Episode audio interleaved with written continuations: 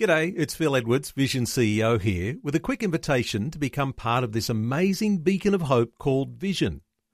Together we can put our love into action to help people of all kinds build or rebuild their lives on the truth of God. Please consider the part you can play during our upcoming Visionathon appeal, remembering that it's your support that makes Vision possible, including this podcast. A biblical perspective on life, culture, and current events. This is 2020 on Vision. Well, as we do on a Friday, we like to check in with Christian cultural commentator Bill Muehlenberg. His blog site is called Culture Watch, and all through the year we have been taking a moment on a Friday to reflect on a whole lot of different issues. And Bill, our last opportunity for the year. Uh, welcome back to 2020. Thank you, and it's been a good year. Glad to be with you. Bill, it has been a good year. It's had its low points as well, and I know you've had a few challenges this year with the loss of your wife, uh, but you've just kept on uh, writing uh, blog after blog. You've not missed an opportunity uh, to be able to express a Christian heartbeat into so many of the issues that we all face. So it has had a, a few challenges for you. Oh, well, it, it is when you lose uh, a spouse, obviously. And uh, I think I posted on the social media recently uh, there's an old Elvis tune. I think he says something about it'll be a blue Christmas without you. So uh, I guess I can relate. It will be different, no question about that. Uh, the the boys will be around and others, so that'll be good. But yeah, it'll be a whole different uh, scenario in the in the week ahead, or well, for a long time to come ahead, but certainly this Christmas period. No doubt there'll be some listeners who are regular readers of your blogs who will keep you in their prayers for Christmas and the new year. Hey, let's talk about your blog site because this week you've got three articles around one woman who is quite a famous American writer. Her name is Naomi Wolf, and she's she's just released a new book. Uh, give us your insights here into what makes her outstanding, and this commentary you're uh, bringing uh, indicates that there's a big transition, a transformation that's happening in this woman's thinking. Yeah, it's quite an important book. I've done reviews of her other books in the past. Um, pretty well known American public intellectual, kind of the female version, say, of a Jordan Peterson, a person of the left, very much so, third wave feminist, uh, you know, pushing the whole Democrat and progressive narrative.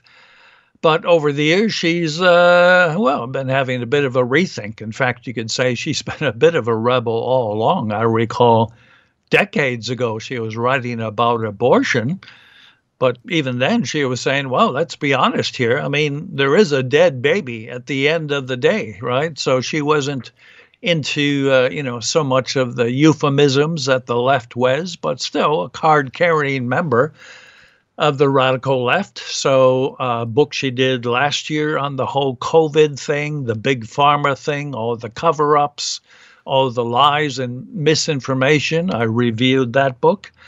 But now, yeah, Naomi Wolf has got a brand new uh, book out. In fact, Facing the Beast, uh, more of the same of what happened the last couple of years, certainly of COVID, the Great Reset, uh, Klaus Schwab, World Economic Forum, Bill Gates, Fauci, all the, the characters we've spoken of so much over the last few years.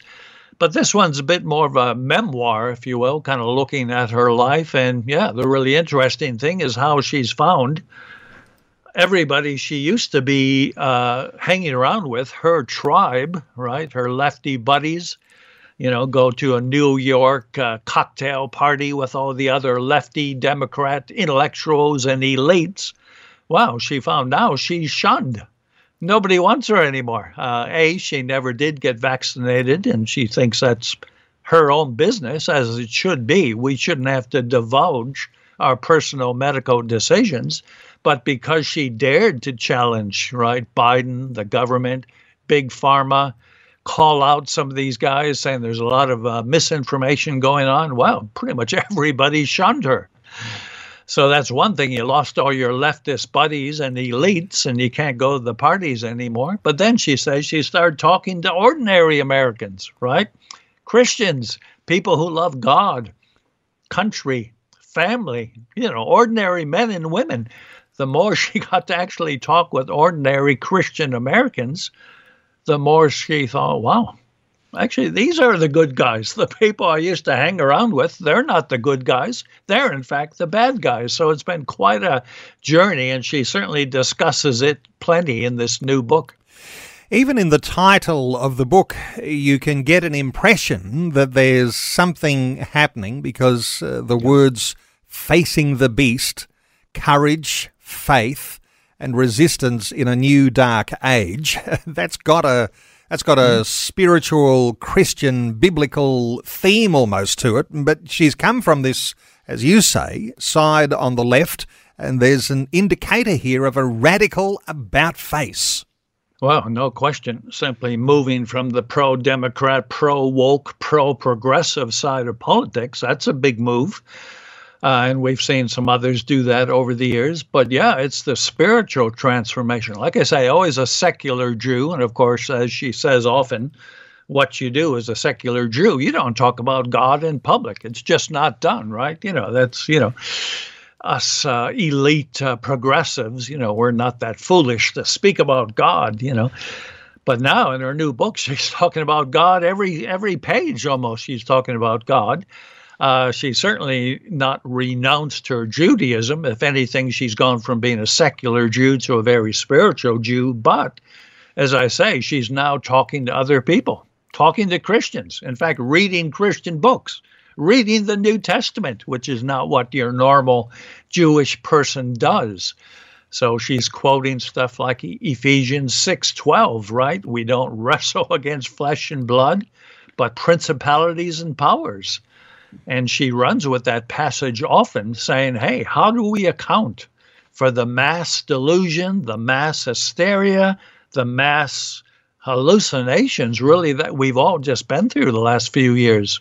How people, families could break off, churches could exclude you. And again, I've talked about this. I was banned from Christian bookstores. How do we account for this madness where the government just took over really overnight, took away our basic freedoms, our human rights.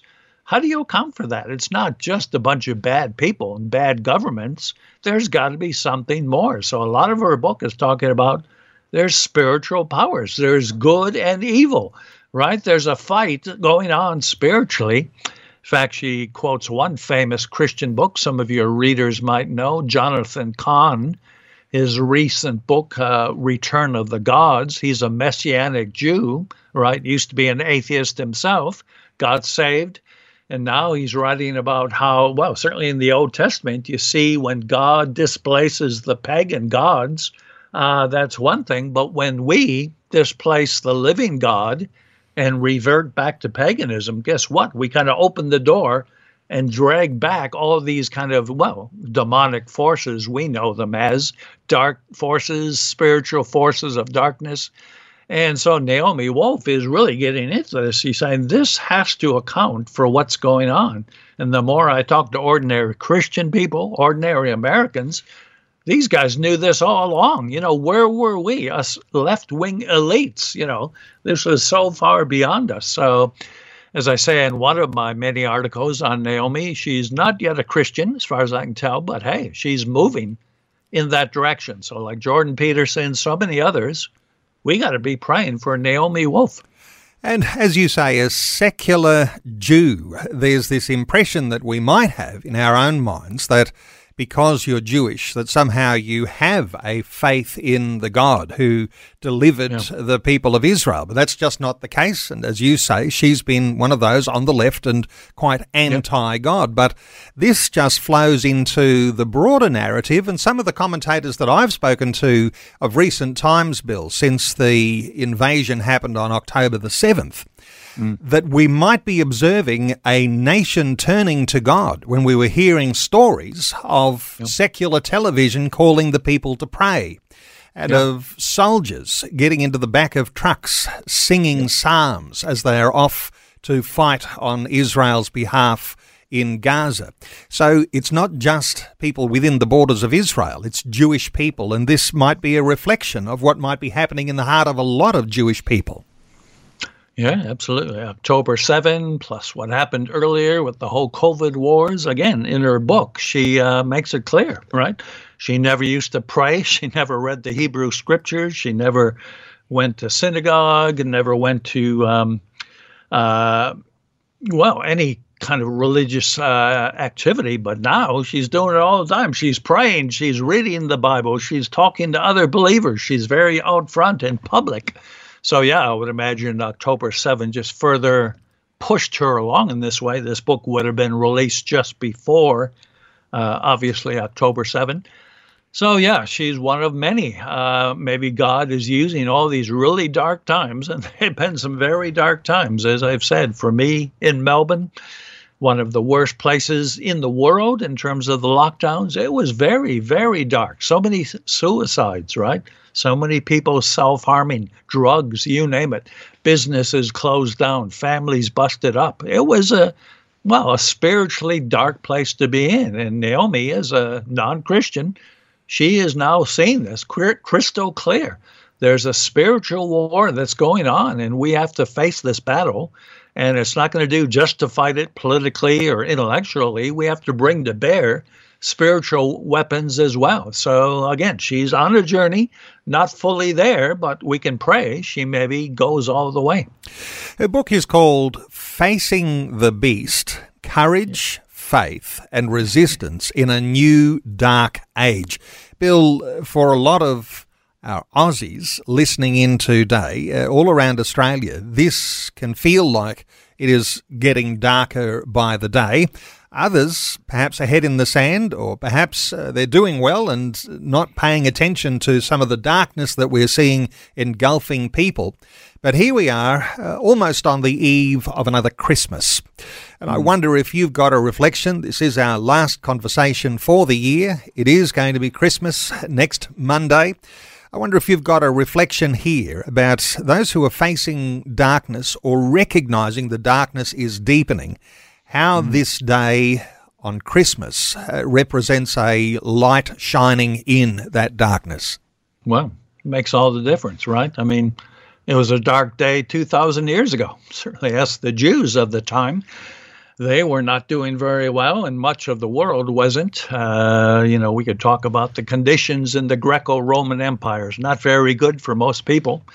But then, yeah, this birth, uh, you know, unheralded, unexpected birth of a baby uh, who was the light of the world and changed everything. 2,000 years now, we're still feeling the impact of this baby's birth uh, Vision Christian Radio would not be here, right? I wouldn't be here because of what Jesus did as he was born, lived, died, and rose again. So that is the light that we all need in times of darkness.